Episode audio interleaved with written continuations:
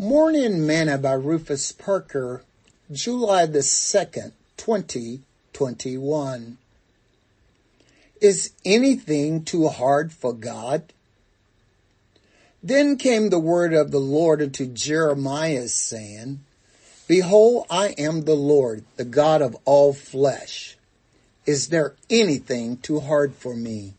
Jeremiah chapter 32, verse 26 and 27.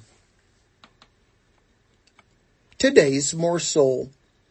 Why is it that many seem to have a difficult time trusting and waiting on God? Why have so many gotten to the point that they do not like to suffer or go through pain? If folks do not have or learn contentment and patience, they will not wait for God they will always lean to their own understanding. What was it about Abraham and Sarah? Did they think that it was too hard for them to have a child because they were old?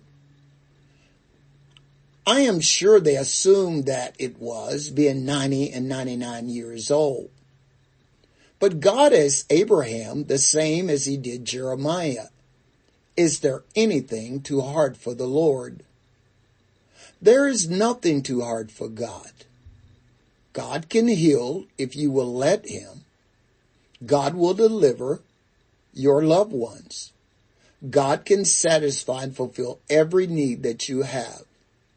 The problem is not God. The problem is, is people are not willing to let go, get out of the way and let Him. The heavens declare the glory of God, and the firmament show his handiworks. Psalms 19 verse 1. Sing this song with me today.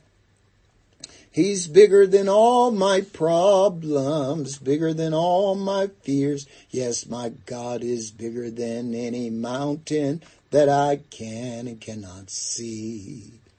He's bigger than all my questions, bigger than all my thoughts. Yes, my God is bigger than any mountain that I can or cannot see. Thought for today. I form the light and create darkness. I make peace and create evil. I, the Lord, do all these things. Isaiah chapter 45 verse 7.